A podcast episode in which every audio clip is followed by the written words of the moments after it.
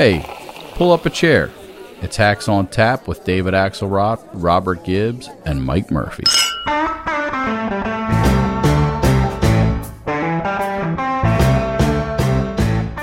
Hey, Hackaroos, we are back to talk about the news of the world. I am joined by the one, the only Admiral Robert Z. Gibbs, my broadcasting partner in crime. Aye, aye, Murphy. Uh, Axelrod is on assignment, but we are here to walk you through what's really going on. We needed a guest today to break through the clutter, to get to the bottom of what's going on with the Democrats, the midterms, Joe Manchin. We're going to talk about the Tories over in the UK a little bit too. So, Robert, who better who better to bring into Freedom Studios here to guide us through the to the mist, the cloud of confusion in American politics than our guest? So who who we got? Tell the good people. Let us unveil the one and only Democrat extraordinaire, CNN contributor, and if you could see the video, he is fully clad in his Texas Longhorn shirt. The one and only Paul Begala. Welcome. Hey.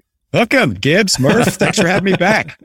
Thank you for long, being long, here. Long time hack, uh, not even first time caller, but no, you're and definitely a long time hack, and those are uh, those are those are our favorite guests.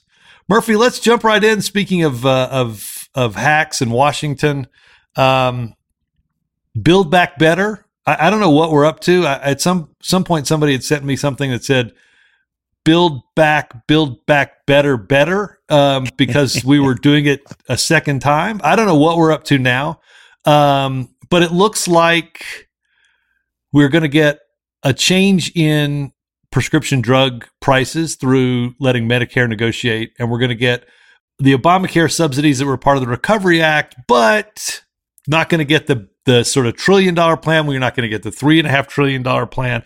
Paul, where are we? What in the world is going on with Democrats, Joe Manchin? Walk us through it all. Yeah, um, it, it's a, it's a catastrophe. I'm sorry, but it is. Manchin's yeah, move it is. Uh, is a catastrophe for the Democrats. Uh, I say this as a friend of Manchin's. I love the guy. Uh, uh I, have been defending him from the jump, uh, and I still do. I don't want to push him out of the party. God knows. I right. want him there. He's an endangered species. He's a West Virginia Democrat and we liberals love endangered species. So we want to care and nurture him. But for him to, for, to, to blow up climate and taxing the rich. I mean, come on. If there's anything all Democrats should stand for, it's saving the planet and taxing the rich. The notion that Jeff Bezos or Elon, Elon Musk can fly their stupid rocket ships into space and they're in some years paying less tax than my 80, 85 year old, you know, retired mama. That's nuts. And the fact that in, in my beloved Texas today, it's 110 in Dallas. There are literally people posting YouTube videos frying eggs on their driveways and we're not doing anything about it. So I think it's outrageous. As a personal matter, it was poor timing because I had written a brilliant column for CNN, uh, excoriating the left for whining about Joe Biden for, for, for, and the, the metaphor I closed with actually came from my son, who was a fishing guide in Alaska for five summers. And he said, Daddy, we're all in the same boat, but the left is punching holes in it and then complaining that Biden is getting them wet. I thought that was perfect. well, but if the left was punching holes by whining about this or that, that Biden's not FDR, what Manchin did was a torpedo amidships. you know, Admiral Gibbs, it was so, so you pull not back. good. It, it, and you know, we've been there. What you do now is you say, Mr. President, the era of legislation is over. Now it's the era of leadership. Put it away. I think you're right. They'll likely get something on prescription drugs. They'll likely get something on Obamacare subsidies. That is not nothing. That's big. But he's got to start to get ready to build a case to the country in at the end of his second and his third and his fourth year that says, at first start with Democrats, which by the way, he will have had made the, made the largest investment in the middle class since FDR. He will make the largest investment in infrastructure since Eisenhower, the first gun safety bill since Clinton, the biggest expansion of healthcare since Obama. I mean, what the hell, Democrats? What do you want?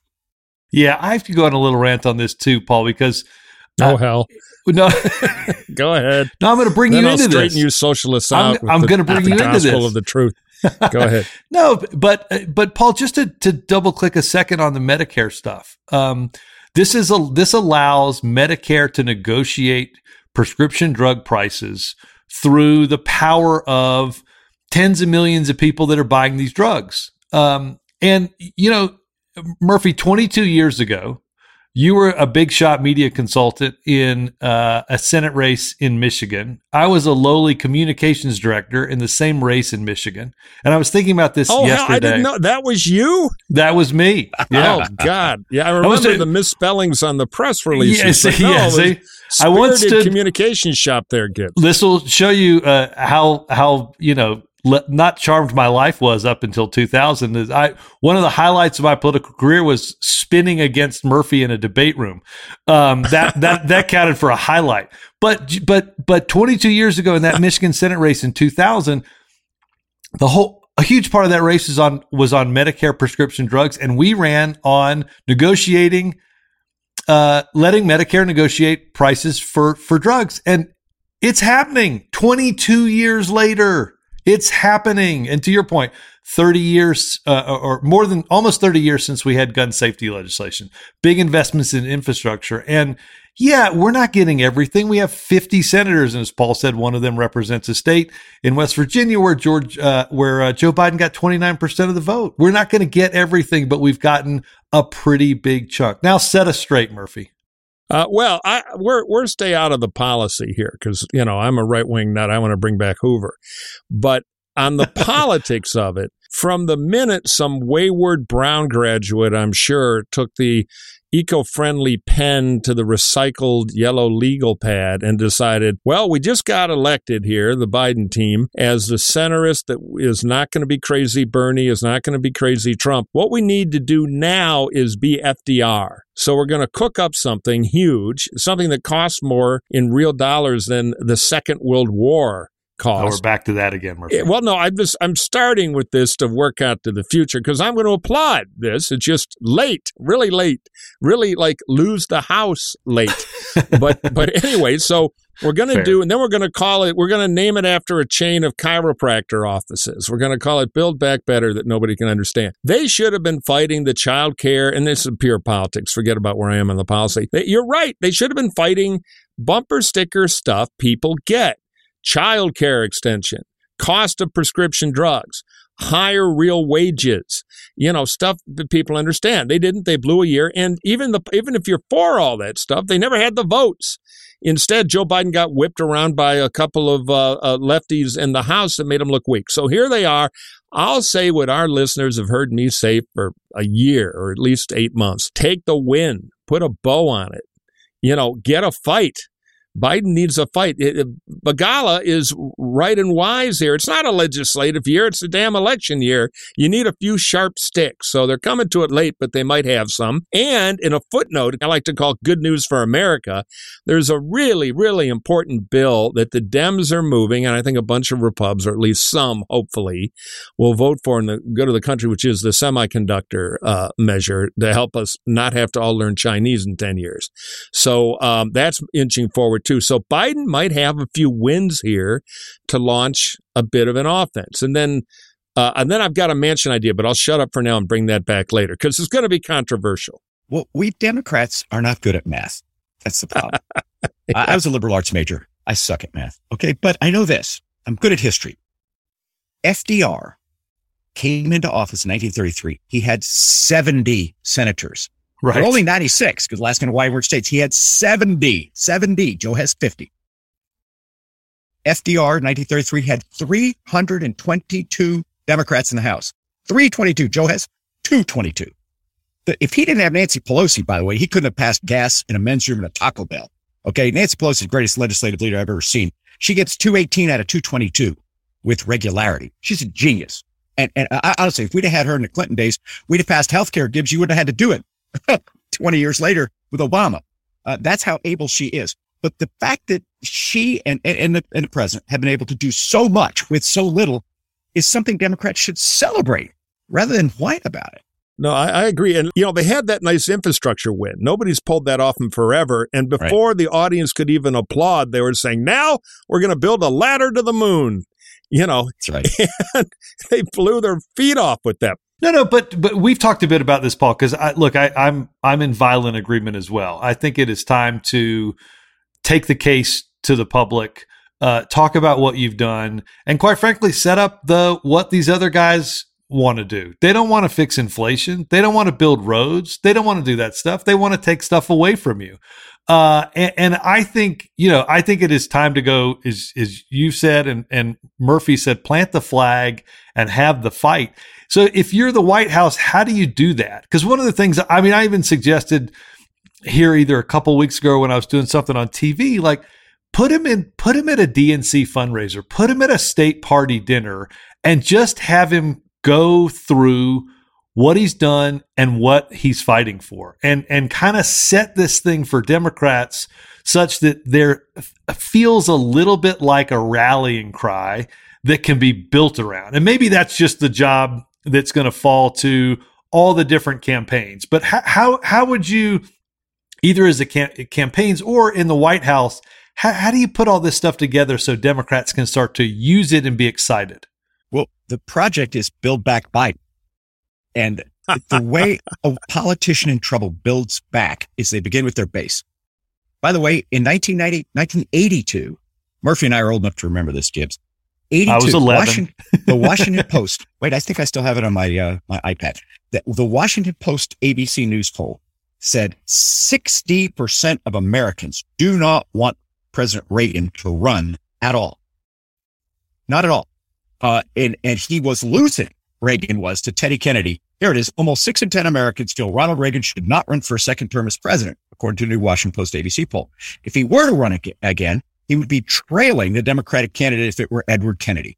He was losing to Teddy Kennedy by nine points. 60% didn't want to run. You know what happened two years later? He carried 49 states. So, you know, I wouldn't count Joe Biden out. But what do you do? You start with your base. And I, I, think you're right about the DNC. I would make a slight thing instead of a Democratic fundraiser. I'd go back to the black community. That's who made him president. The heart of the Democratic Party is people of color, African Americans, Hispanics, Asian Americans, uh uh, uh, uh, uh, Native Americans, strivers, immigrants, not the pain in the ass white left. I'm sorry. I love those people. And many ways, I guess I am one. But, but the people who made Joe Biden president were not assistant professors of aromatherapy candle making at Wesleyan. They were church ladies in Orangeburg, South Carolina. And he's got to go back to that base. He's got to listen to them. And it, that's, those are, that, that, those are the people who made him president. And so you begin with your base and he's got to re-energize communities of color and then he can build out from there. But if he, if he, I worry that, that the, the too many of the present staff and advisors are too connected to the Twitter left, which is too, too white, too well educated, too well off. I mean, I don't know how well off they are, but they're too, they're too far out there.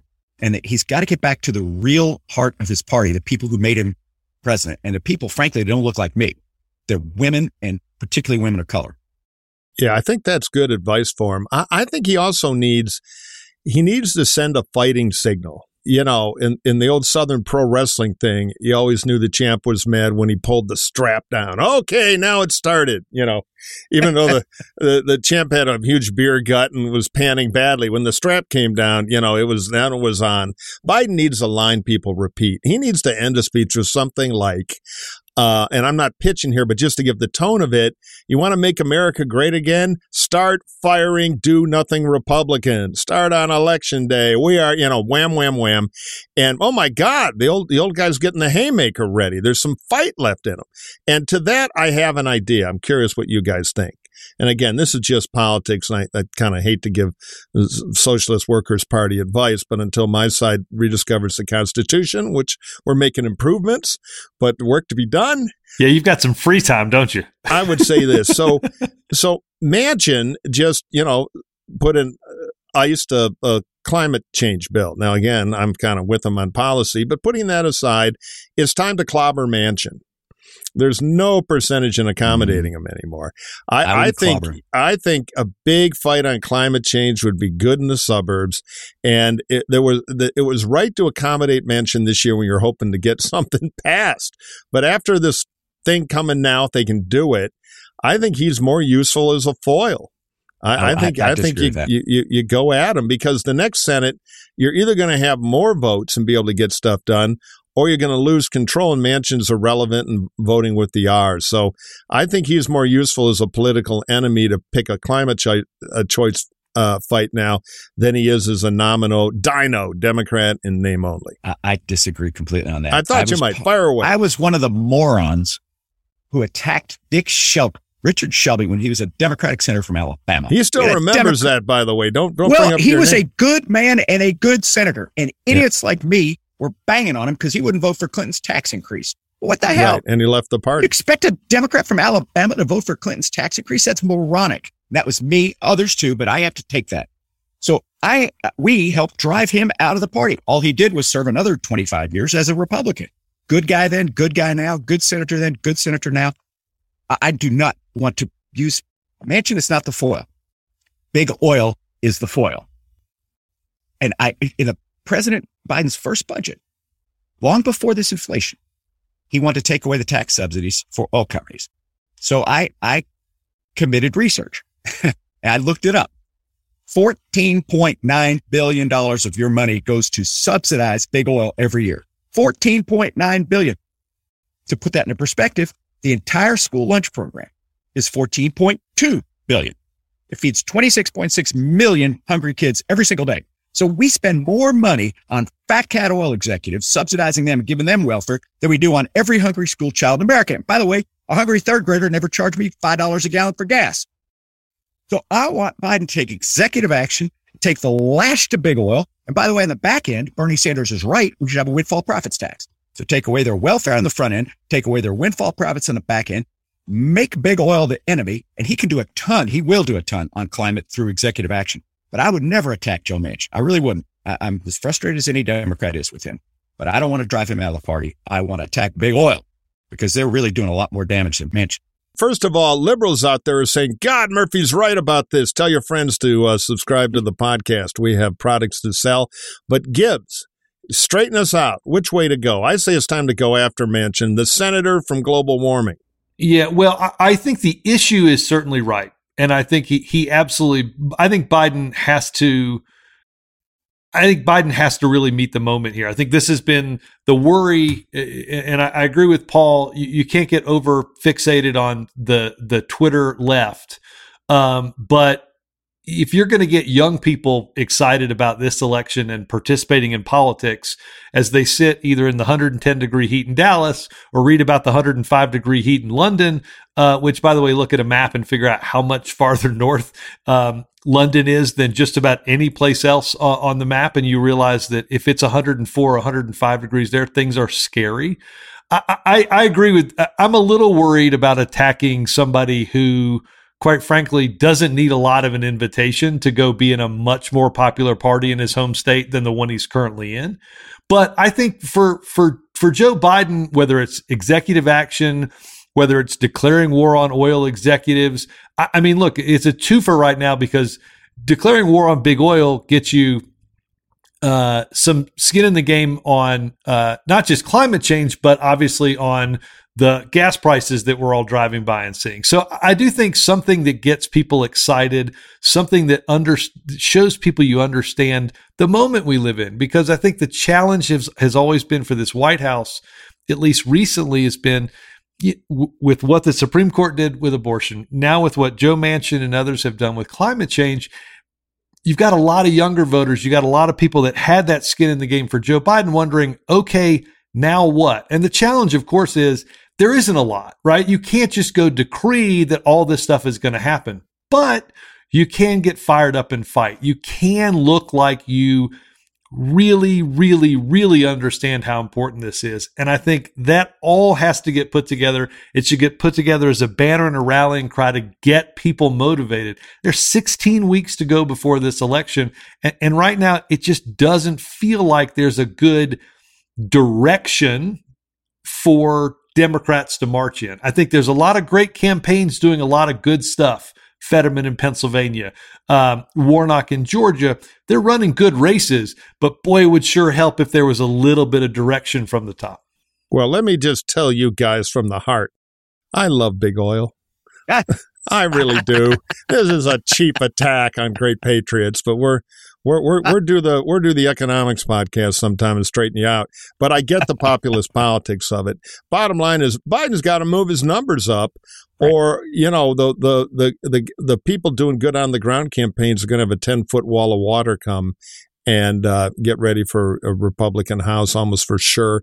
Senate has come to life. You're right. There's uh, some interesting uh, dynamics based on candidates that the Grand Old Party has chosen. But well, still, to... if, if, if Biden is in the kind of trouble on election day he's in now, don't be stunned when Democrats are going with the three point lead, thinking, we did it, we did it, the Fetterman machine, and candidates that were thought to be dead are being sworn in. We, Begala and I have been around long enough, we've seen it before.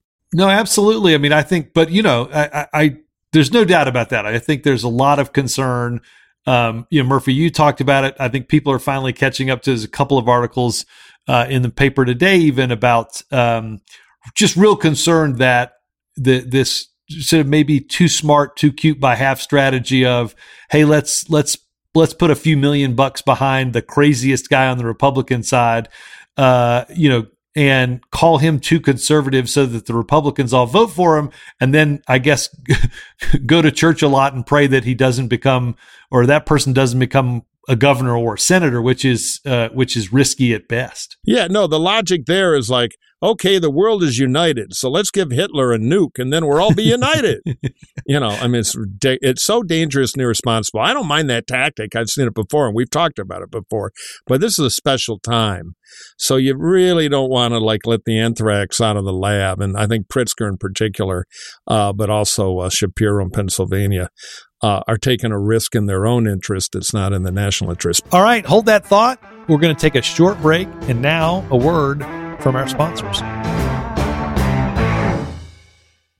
You know, Gibbs, politics, life, COVID, we're we're just in a stressful line of work, you and me and many of our friends. And out there in Hackaroo land, you all have your own problems too. And one of the ways to do it is take care of your mind. I mean, people don't think about that. It's not like, oh, I sprained my ankle, I'm limping around. What about your mind? What about mental health? How would you take care of your car if you had to keep and drive the same one your entire life? Our brains work hard. So why don't we give them a little help, a little support, a little maintenance? How we care for our minds affects how we experience life, Murphy. It's important to invest time and care into keeping everything healthy. There are plenty of ways to support a healthy brain, like learning a new language or taking power naps, but there's also better help online therapy. And, and I'm, I'm going to just really underscore this, Murphy. It's been a tough few years out there. We've lost social contact. We've lost a lot of what brings us together and makes us social people. And, and that's been hard. And a lot of people are dealing with it.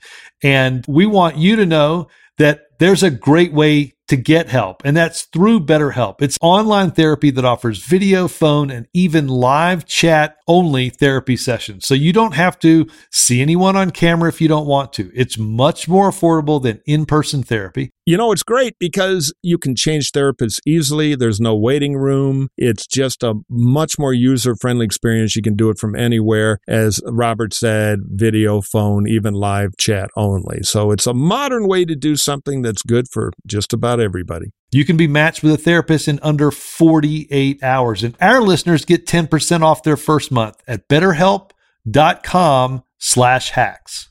That's betterhelp, H-E-L-P dot com slash hacks. Take care of yourself.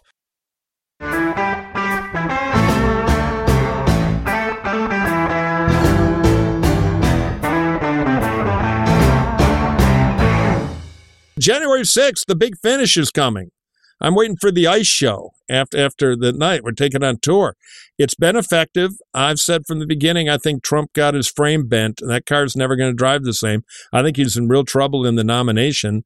Really? Uh, but why don't you guys give me your take on the upcoming hearings, and then I want to talk about the intra Republican world a little bit off the hearings. They've been the most effective congressional hearings I've ever seen.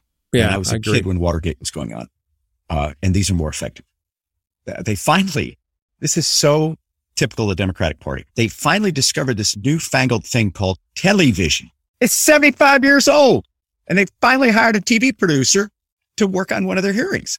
Like they've had professional writers, professional researchers, professional lawyers. They finally have a professional TV producer in there and it shows. They know how to tell a story. They have a, a villain and a hero and a victim and tension.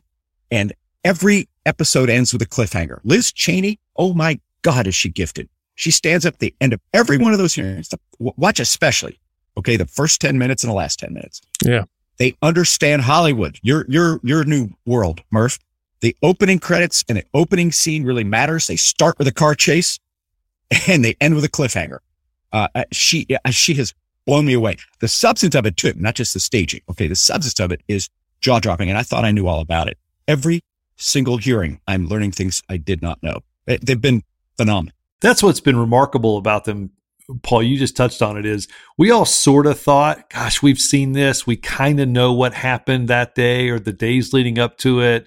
And I think some of us probably, I mean, I certainly, you know, crazy kind of blends together, right? And so, you know, maybe it wasn't easy to pull out, but these, and I thought too, boy, there have been a lot of leaks, obviously planned leaks, but I thought, man, is this, is this like that movie where when you see the preview, you've kind of seen the whole movie? And I thought, eh, it's, is it going to this? Is it just not going to be as impactful? To your point, the presentation has been remarkable. Republicans made the stupidest strategic mistake they could possibly make. They just they all walked away. Right? There's no rebuttal because yeah, it's, so it's not. Dumb.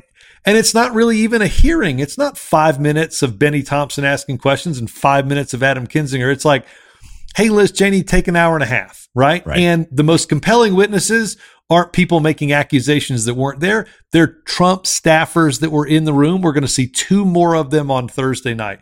Powerful and effective. We've all learned something. And I think, you know, they've done a great job continuing to tease this stuff out. This is the this is going to be the the the apex of their first tranche of hearings. They're right. still interviewing witnesses. They still want to talk to more people they're still being stonewalled and want to hear from those folks. So I don't think we have seen or heard the last of the hearings of this committee, but man, they have done a really good job. No, it's the classic boulder in the ocean, and now the waves are going to go a thousand miles. They did a wonderful job of bringing it to life mm-hmm. with real people in context you can understand. Even the little stuff like Trump allegedly screaming at his agents and all that, it just, it's put it in a context, you know, and, and normally I say this as a criticism, but I'm going to, I'm saying this as a compliment. They translated it into reality show America. And Trump has always been a reality show star at heart. He's really a, a, a you know, a real housewife of, of Mar-a-Lago, and now now he's had his turn to really kind of like look away villain, and, and to, to, kind of awkwardly. Well, first of all, a quick bad joke. I understand the only person who's not happy with the hearings is President Biden, who keeps complaining he can't find it on Dumont. Okay, that's an old reference for you seniors out there. It used to be the TV network a million years ago, black and white. Biden's old. Thank you. Thank you, Jeff Fox. I'm here all week.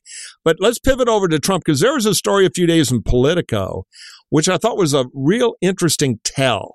And I think we should put it in the Hacks on Tap time capsule for future generations to study as a potential turning point. It turns out that, that Trump fired up the old 757 and did a quick emergency tour of private dinners with pro Trump mega donors because Trump is afraid that things are slipping. We're hearing all these leaks that he's going to have to announce early. Um, he's worried other the donor, donors are going to fall off to other people. Uh, I think he's right to be worried. But the very fact he's doing this is a huge sign of weakness. Hmm. You know, you don't move up if you're the if you're the czar of the Republican Party, the unquestioned Stalin. You don't move up your announcement to show strength. You only do that because you're reacting to the fact that no uh, people think you're fading. You don't fly around and beg donors to stick with you. Donors beg you for a meeting. That's the old dynamic, and it's flipped now. I think it's a hmm. huge hmm. sign of weakness for him, and he's he's acting in a defensive way, which is kryptonite for his constructed persona of strength. So I think, uh, and I think the hearings were a tipping point in that. And now Trump's going to act in a way that'll weaken him even more. Does it mean he's out? No. But but the very fact he's doing these kinds of things, which are new for him, is a big tell. Now, the one thing we just want to uh, is a, it's an important point. If you're part of the Trump organization and you're listening to this, ignore Murphy. Do not get in the way of the brilliant October surprise you're planning to thrust Donald Trump right into the middle of the 2022 elections. Come on down, says Bob Barker. You're the next contestant on The Price is Right. We want you to throw your throw your hat in the ring, start the presidential race early, make it a, a yeah, certifiable shit show. Donald. Yes, exactly. Yeah, yeah. the uh, the the late great head coach of the University of Texas Longhorn football team, Darrell Royal, used to say about cockroaches it's not what they carry off from the kitchen that bothers me. It's what they fall into and foul up. And Gibbs is pointing out that the president's going to fall, former president, Mr. Trump, who is not at all an insect. He's a lovely man and a, a child of God, but he's going to fall into a bunch of races. I, I don't think Mehmet Oz, uh, the, the, the senator from Turkey or New Jersey, wherever he's oh, from, come on, uh, wants, wants Trump involved in that race. I, I mean, I don't think, uh, uh, uh by the way, can I put one thing on for hacks that maybe some of our hacks have not noticed? Iowa. Iowa, I, I did a Zoom fundraiser for Admiral Mike Franken. He's two star admiral. He is from Lebanon, Iowa, population 48, 11 of whom were in his house. He's one of nine kids in the, the biggest family in the smallest town. He goes on to great glory, two star admiral, serves his country for decades with high, high distinction he's running for Senate as a Democrat. Now, he's not a left wing Democrat. He's an Iowa Democrat. He's a normal Democrat. And he's running against Chuck Grassley. Chuck Grassley won his first election in 1959 when Elvis wasn't old enough to buy a beer. He's been in office for one fourth of American history and he has never lost and he's never come close. The Iowa poll that came out this week, Ann Selzer, who I think is a great pollster, has has Grassley at 47. 47. 100% name ID, 100% win rate. He's at 47.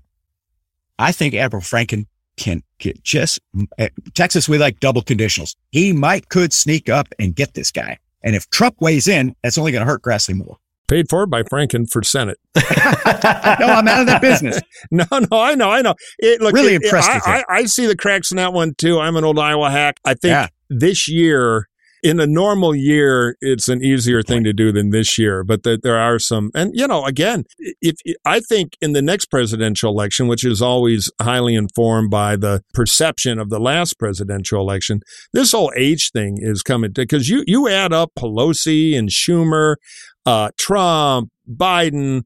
Grassley, I mean, Steny Hoyer, you know, you're going to have to Jurassic date these or carbon date these leaders now. I mean, 80 is now like, hey, kid, uh, so no, I think I think this whole age thing is coming, and this could be an early tremor, even if he loses by you know four points. It, that's still a huge message. I think. Last point on the Trump tour, just because it made me laugh, and I think it'll make you guys laugh too. There's a vivid little thing in the story, and I wish I could credit whoever wrote it. Um, so Lindsey Graham came along, of course, to like serve drinks on the plane and and you know open the crowd uh, to these dinners. And apparently, at one of them, noted intellectual um, John Rich, who is a C level country star turned anti vax chucklehead. Oh, yeah. And Lindsey got. Yeah, yeah, right, exactly. Yeah. Sold, sold, sold some tickets in his day. They were good, yeah. Well, it, now he's gone to politics, yeah, and he's a vax hater. So there's Lindsey Graham, a very smart, erudite guy who I used to know well before he hit his head and turned into the ultimate opportunist, is sitting there arguing with a chimp at length and at high volume, apparently for an interminable amount of time about vaccines. And so I thought the karmic justice there for Lindsey Graham to wind up uh, essentially stuck in the first row of a pro wrestling crowd being screamed at while he's trying to argue science uh, is a is there a certain poetic justice to that. So Lindsey, you make the bed, you sleep in it. Lindsey'd rather be doing that than what he's going to be doing shortly, which is appearing in front of the Fulton County uh, grand jury, along with what appears to be about half the Republicans in Georgia. Uh, I did certainly not have on my bingo card, uh, Murphy and Begala, that the leading investigation of the events surrounding the election uh, were going to take place in Fulton County. Uh, but you know, kudos to to them for there's a lot of subpoenas going out, a lot of letters going out saying you're the target of this, uh, and and you know some big waves at a time in which, and I don't think we're really sure. And and, and look, I get it. Maybe we're not supposed to know um, what what's really going on inside the Department of Justice around this. Even as we know, the January 6th committee has has broken a lot of new ground and, and pulled a lot of stuff uh, out of the the darkness and into the light. Yeah, I, I think that that's a, uh, uh, they need to take it seriously. Those Republicans who are being called. This is a serious matter. The grand jury in, in Fulton County is, as uh, the coverage indicates, simply gathering facts. It's a special grand jury, so they can't indict. But if if they believe that the facts warrant it, the DA can indict. And uh, she seems very serious about that, and has brought in special outside counsel to really get to the bottom of it. Um, as as uh, I think Jim Comey once said, "Lordy, there's tape." Right? The fact that we have the then president of the United States on tape saying, Hey, just find me 11,780 votes. That's all I need. That's, uh, uh, he's going to have to do a lot of explaining about that. Yeah, as the criminal defense lawyers like to say, well, the problem is you did it. So, so, we're working on a defense here, but uh, we, are working around this whole problem of you're guilty as sin. Murphy, you sound like somebody who might have used that used that expression once. Uh, uh, just before we leave this, before you go across the pond to where it's 100 and, 104 degrees, I just as you list all the uh, elder statesmen, if you will, underscore elder. Let's not forget Mitch McConnell is, say it with me, boys and girls, 80. Okay. Wow. So, yeah. Yeah, but in a knife fight, he's only 61. Yeah. right. Boy, still got yeah, skills. I don't count him I, out. I he's a very point. effective guy. Yeah. We got a lot of Jurassic leadership there. You know, we have some listeners in the UK and I'm I'm obsessed with Tory politics. So if you guys want to give you a quick update on the leadership election there with Boris resigning, we're in the yes. it's about to crescendo. Johnson put the party in Tory party, and so that's kind of. Uh, but um, but where's Fox with the? Uh, yeah, here we go. Hold on, shot. Murphy. Right before you start, hold on. Let me, Paul. Let me just pour you some tea and, and some crumpets, and and we'll just we'll just sit back and we'll just we'll gently sip and and listen to Brother Murphy, and and we'll we'll drive on the wrong side of the road. Well, uh, real real uh, real short here. We'll get through it. All right, yeah, here's the UK report. One is hotter than hell over there, but the campaign is heating up too for Tory leader. Now, the way they do this is interesting. It's kind of a hybrid between the kind of race we'd have here for legislative leader, like Speaker of the House, and a primary. The way they do it is a whole bunch of candidates get in, only the other Tory MPs vote. Is it a secret ballot, Murph?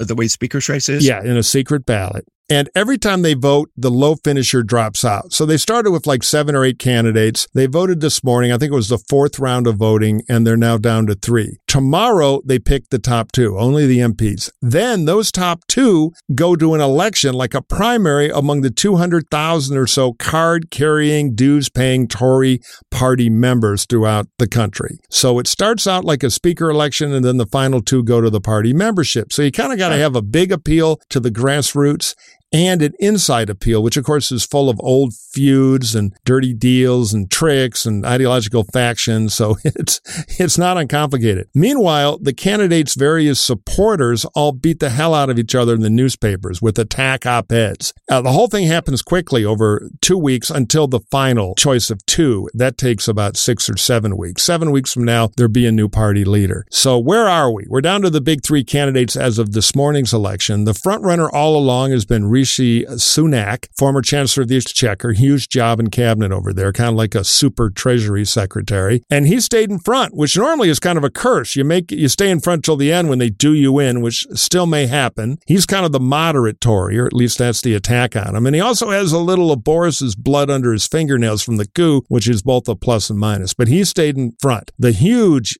axe fight for number two against him is between Penny Mordaunt, who was a uh, defense secretary. She's running as kind of a middle class hero. She was a naval reservist. She's from Portsmouth. We've tweeted out her video. She started with all the buzz. Good on TV. They love her in the grassroots, but she stumbled in the debates, did not perform up to expectations, and they put a huge second look hit on her. Her enemies have for being a lightweight. Boris fired her as defense secretary after like 79 days. So the conventional wisdom is she's stalled out, but she's still in second and she gained some votes today. The final third candidate is Liz Truss, who's the foreign secretary. She's kind of a warhorse, been around a while. She's running as the Unite the Right candidate because she's more of a hawk, attacking uh, Sunak for being closet moderate.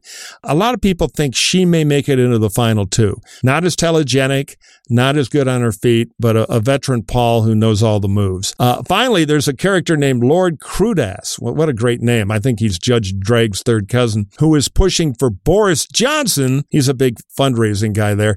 Boris Johnson to be inserted into the finals. It shouldn't be an all MP driven choice. So the final two was Boris and the top finisher. Boris still has some traction among the party activists. I doubt that will go anywhere, but there is a Boris factor among the electorate. So there you go. Tomorrow we get the top two. Then we have a few weeks of the primary, and we'll let you know who wins. And stakes are pretty high. Yeah, I was going to say if you're listening to this and you're thinking, "What in the world is Murphy droning on about?" and and and it's and, and candidly, it's a thought Paul and I've had in the last 38 seconds as well. But no, but but but no, but in all, I'm just kidding, Murphy. In all seriousness, no, you know, th- as Murphy said at the very end there, kind of bearing the lead, this isn't just the leader of the party. This person's going to be prime minister. This person's going to be, you know, at the G20, at the G7, yeah, nuclear it, key. Yeah, dealing with all the big issues in, in a way, you know, it's kind of remarkable. It's not just, uh, you know, they've they've moved their leader out and they're picking not just a new party leader but a new prime minister. Exactly. What I don't understand is a lot of things, but one is the Tories finally quit on Johnson. Right. Uh, I, some, I think, for matters of principle, they really believed he had lied to Parliament. Others, probably just for politics, he thought they thought maybe he had just won a colossal victory a couple years ago, but you know things change. Why, to bring it back to our side of the pond, where we drive on the proper side of the road, why the hell hasn't one Republican member of the House or Senate quit on Trump based on the January 6th stuff? That's new information, just like there's new information about Johnson about pretty minor stuff compared to sending people with guns to the Capitol to hunt down our vice president. Um, I, seriously, what does that say uh, about our country and, and, and our system and frankly, the Republican party that there's not a one of them who will stand up the way so many did in Britain and say, no, this guy's not good for the party. He's not good for the country. He's got to go. Well, I think couple of things. Most of the ones who were on to Trump and not fearful about it, which is a small but elite group, voted on impeachment, voted on the earlier January 6 stuff, and most of them have been drubbed out of Congress by the base voters of the Republican Party. They they had primaries they couldn't win, so they dropped out, the Fred Uptons of the world. So we've already kind of culled the, the courage out of the herd. And there are others now, and they're all kind of lining up to the the Republican game plan of of uh, uh, oh I'm part of the resistance just quietly in my own house. You know no need to hit the streets yet. I'm waiting for the signal. So it's going to be Vichy France. After the you know American British tanks go by they're going to come running out with with helmets on. All right this is today's the day. It's it's disgusting. Uh, I will say what a Republican member told me, and I, I, only say this with partial sympathy, it's like it's right we're all awful awful and we're cowards and all that kind of stuff. But boy is it easy for the dems to lecture us because none of them lose a seat or lose a career by criticizing and trump it's good for them they, they get votes and money. If there was an evil democrat i wonder how brave they'd be. I like to That's think they'd question. be brave but it is a good question it's a it's a perfectly fair question. It is a good question. I mean i think i think what's going to happen is you're going to have a lot of people post november try to get on the right side of history right? They're yeah. going to think to themselves, okay, the moment for Trump is is diminished. Uh, there's Ron DeSantis, there's others. I'm going to endorse somebody else and say his time is gone.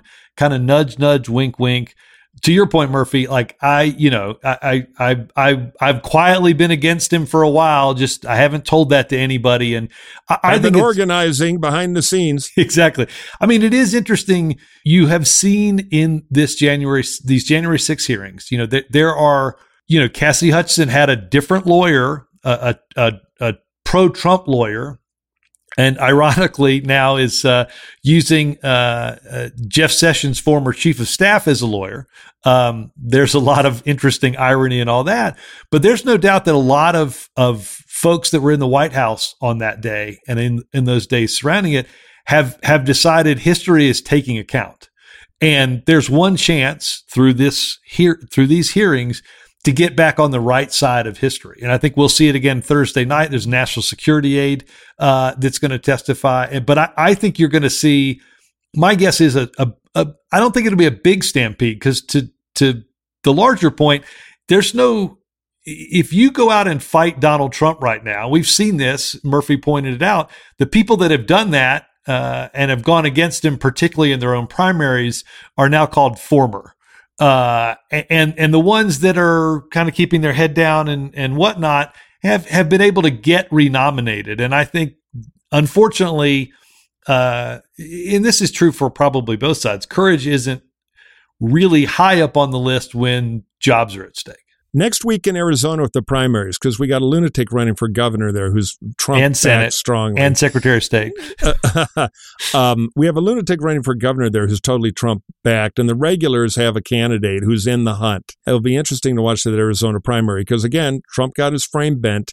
It's slow, but we'll see. I don't think the future with these Trump fear factor will be the past. Well, I was trying to think of a, an analogous time, and and uh, for Democrats and I, I will say, nobody had the courage to stand up and speak out in my party when Barack Obama wore a tan suit. that was his biggest scandal. That was like the most, it's not the same as saying hang Mike Pence, but it's, it's right up there. The truth is we haven't had anybody like that. Neither have the Republicans. I mean, Nixon was a crook. I think uh, uh, Trump in many ways is even worse, but, um, oh, far worse. I'd take Nixon tomorrow, but go ahead. We haven't had that kind of, uh, uh crisis in the Democratic Party. I'm not saying we never will, but this this should Democrats should watch this. Uh, when when Trump first started running, and I was laughing, I thought that was great. We should be so lucky. I was worried, Mike, about your client Jeb Bush, who's I thought quite formidable. Well, I was wrong, and uh, uh, one day we may have that in the Democratic Party, and I do hope people in my party are watching Liz Cheney, Adam Kinzinger, wouldn't it be nice though if one of those big, tough Republican senators had the courage of a 25 year old woman? Uh, that, that, that young lady who testified, you know, wh- why can't we just have that much courage as much? I agree. Look, we're not asking these, these folks to land on Anzio Beach here. You right. know, it's really kind of amazing when you step back. And by the way, I think the Obama scandal was when the president of the United States got rolled by the Brazilian minister of sport over the Olympics. But we'll rehash that another time. I I know Obama blames that on Gibbs and Axelrod. I could say I was I was on Air Force One when we got the the United States has been eliminated from Olympic contention. I'm like, oh my God, we've got six hours left in this flight. Yeah, yeah, no, no. It, it uh, long yeah, that was that was uh, uh was anyway. Day. Wasn't my idea to go to Copenhagen. The, the trickster was rolling in his grave. Amateurs. And now a word from our sponsors. You know, Gibbsy, nobody knows what tomorrow's headlines will be except for the people that will shape them. If your business wants to make a positive impact for tomorrow, you need to hire great people fast, which means you need Indeed. I mean, we all know we're hearing from our friends, it is hard to hire good people right now in this labor market. So you need an edge, you need an advantage, and that's where Indeed comes in. Because Indeed is the hiring platform where you can attract, interview, and hire all in one place. Instead of spending hours on multiple job sites searching for candidates with the right skills, Indeed's a powerful hiring partner that can help you do it all. Find great talent faster through time saving tools like Indeed Instant Match, assessments, and virtual interviews. With Instant Match, over 80% of employers get quality candidates. Wow, 80. 80 whose resume on Indeed matches their job description the moment they sponsor a job, according to Indeed Data US. Yeah, these features make it so easy because you're busy. Come on, we all work hard and you can zip right in there, get matched, and anything that has an 80% success rate, that's a good use of your time. No other job site takes care of you like Indeed because with Indeed, you only have to pay, get this, you only have to pay if an applicant meets your must have requirements. Indeed puts you in control of what you pay. You set your must have job requirements into the site and you only pay for the applications that meets them. There's a transparent flat fee per application. And you can pause your job posting whenever you want. So you find somebody, you want to do the next round of checks, you just pause everything, stop spending money. When you sponsor an Indeed post, it works. You're 4.5 times more likely to get a hire according to Indeed data worldwide. Just like Murphy said, Indeed's the only job site where you only pay for applications that meet your must have requirements. Indeed is an unbelievably powerful hiring partner, delivering four times more hires than all other job sites combined, according to TalentNest 2019. Join the more than 3 million, 3 million with an M businesses worldwide that use Indeed to hire great talent fast. So, how do you get it? You get going right now. You visit indeed.com slash hacks to start hiring now. Just go to indeed.com slash hacks. And Indeed's doing something no other job site has done. Now with Indeed, businesses only pay for quality applications matching the sponsored job description. In the minute we've been blathering, Murphy, 16 hires were made on Indeed, according to their worldwide data. That's right. Go to Indeed.com slash hacks. Terms and conditions apply. Need to hire? You need Indeed.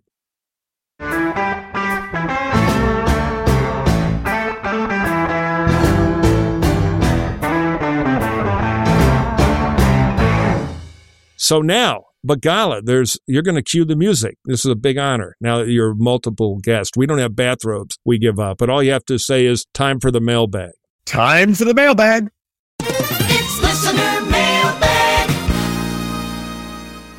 All right. If you have a question for the hacks, you can email it to us at hacksontap at gmail.com, hacksontap at gmail.com. Our vast team of yes people read them and send them to us, and then we pick a couple. And we've got a couple today, but also one last plug. Keep up on that Tory race. You can check it out by getting the Hacks on Tap newsletter with uh, me and Gibbs. We can't afford Axelrod. He's opening a used car lot somewhere in Dallas for big money. But but Gibbs and I grind this thing out. We cover a lot of stuff we don't talk about here. It's fun. It's free. You get it twice a week by email. Go to hacksontap.bulletin.com, hacksontap.bulletin.com. All right, question one for Admiral Robert Z. Gibbs. This is from Shore. Cool name. Pauly Shore? Uh, it could be. Knowing our listenership, anything is possible. You would be amazed at, by the way, the Hollywood stars that listen to us. We get mail. Okay, here we go. Is there any scenario where Trump's legal exposure becomes meaningful enough where he steps aside from running in 24 and endorses a candidate like DeSantis? I doubt that. With the thinking that his endorsement would lead DeSantis to grant Trump, oh, I see, a pardon once in office, a tricky carom shot that only Gibbs can understand. What do you got? Uh, that sounds like something in a, if you wrote in a movie script, they would laugh you right out of uh, uh, of of the screening or or the the pitch meeting, if you will. They'd say, "Where are the zombies or vampires? We need to see them in Act One." I Go think ahead. that's I, I think the the hardest part of that scenario would I put it past Trump to try to cut a deal for a pardon? Absolutely not. uh, and I think he may well need one uh, by the time that election rolls around. He's he his his idea of jumping in early isn't just because, as Murphy was talking about early, the weakness that he sees in the others, but it's to begin to make anything that happens on the legal front to push it into the filter of politics uh, and to get everybody into their tribal corners. I, and I don't see that Donald Trump is going to get on the DeSantis bandwagon. I think he is going to, if he decides not to run, and I, he's he's all in, but if he were to decide not to run, Trump would be the guy who would would have everybody come to him. So I do think that's a bit of a far fetched scenario. Uh, wouldn't put it past Trump to look for a pardon from somebody uh, as his legal threat increases, but I, I don't see that one as uh, as a likely one. Murphy, anybody want to add to that? If he gets in trouble in the state of Georgia, and I have no idea, honestly, I have no idea if he's got any legal jeopardy in Georgia, but uh, the president of the United States has no power to pardon anybody for a state offense. The federal par- pardon power is just that. It's presidential pardon power is just for federal offenses. So if he turns out runs afoul of Georgia law, the only person that can pardon him is the governor of Georgia. who Right now is Brian Kemp. He's of course being challenged by Stacey Abrams, the Democrat.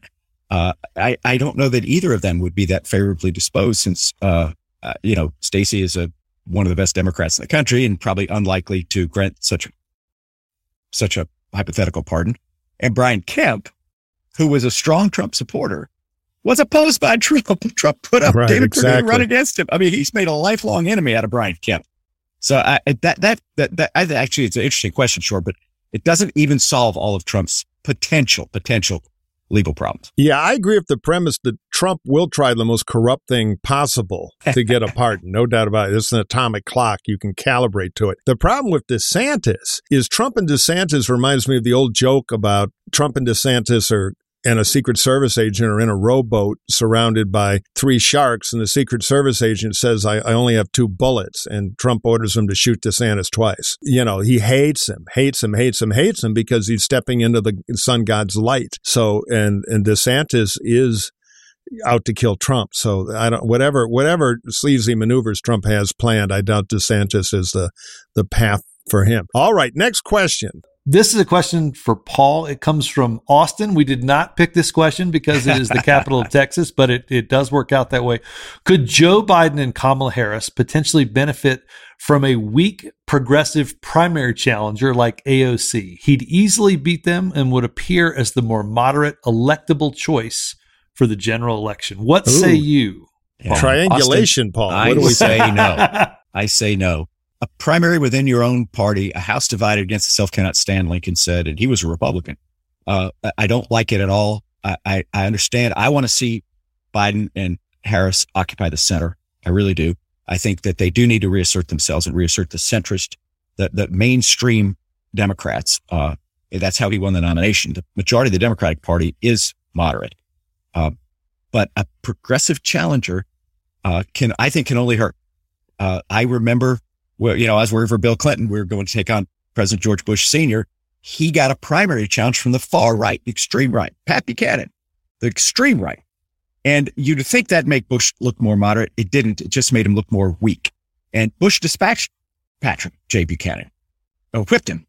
But you know, any, every single vote Pat got came right out of Bush's hide and it made the, the poor guy look, uh, uh, spent and, and weak. So I don't like uh, a, a, a primary challenge against my president, vice president from any faction of the party. totally agree. I, I remember that Pat Buchanan always said America first in his political speeches, but it's a foreign made car in his driveway. I'm Yeah. sorry. I'm flashing Hey, back to the old He had a spots. I- Mercedes. I, I Yeah. did. I we, we shot that spot in the back of a dealership in Tyson's Corner, Virginia. I paid a guy hundred bucks to have a row of Mercedes there that we could get the shot. But you're right, and Biden can triangulate. He doesn't need a primary. Right. You know, he can do it right now. In fact, he should have this year. He shouldn't have taken all the guff from the progressives. It would have made him stronger. I agree. An intra party race is not the ticket, not at all. All right, Murphy, this comes from Wade. Do you think Biden, assuming he is running, would rather face Donald Trump or Ron DeSantis in 2024? Oh, great question, Wade. I mean, I think uh, probably you could debate this, but I'm firmly on the side of he'd rather face Trump. Trump's a spent force. Trump is old. Biden doesn't need a young, nimble, generational change challenger playing the effective populist Republican music without the uh, Trump baggage. So I think he'd rather beat the devil he knows. Yeah, I, I, I don't think there's much debate in this one. And I, that's not to suggest that Ron DeSantis is some giant killer. It's just, uh, He's we- not we- Trump. yeah, we right. He's he is not uh, swimming in the pool with uh, with with two large, uh, heavy stones strapped to both feet. Uh, and and and there's no doubt. I mean, you know, we look we're we're now conditioned to seeing not so great polls for Joe Biden, really not great approval ratings, and yet either competitive or beating Donald Trump. So I, that seems to me to be your answer. I heard an old Republican bull the other day said, Why the hell are we going to nominate the one guy Biden could beat? Well, that's the thing. Within the party, I think he is still a colossus, and I don't think DeSantis can beat him. Uh, he won the nomination with 45% support of high school educated whites, which is, you know, I was talking earlier about African American women being the heart of my party. I think high school educated whites, especially white men, are the heart of the, the Trump coalition. He got 45. The latest New York Times Marist poll has him at 58 with that same constituency. So he's only gotten stronger with the core and the heart of his coalition. So he's a colossus within the party. But there's another word for him in America, and that is loser. He lost the popular vote to Hillary. He lost the House and the Senate and then the White House. That has not happened since Herbert Hoover. Right. It's been 90 years since one president in one term lost the House, the Senate, and the White House. So he's a stone loser in America, even though he is a colossus within his party. Folks, you know why we like to have Paul on? Because if you noticed about 50 minutes ago, you know, Murphy makes this joke about wanting to bring Hoover back. And at the very end, Paul comes over with this crushing, Yeah. crushing Call left back, hook and cu- crushing left hook and brings down Hoover right there in front of Murphy. Hoover was a patriot and a great American. Google him. Learn about Hoover's life. He fed Europe after the war when kids were starving. No Obama. Okay.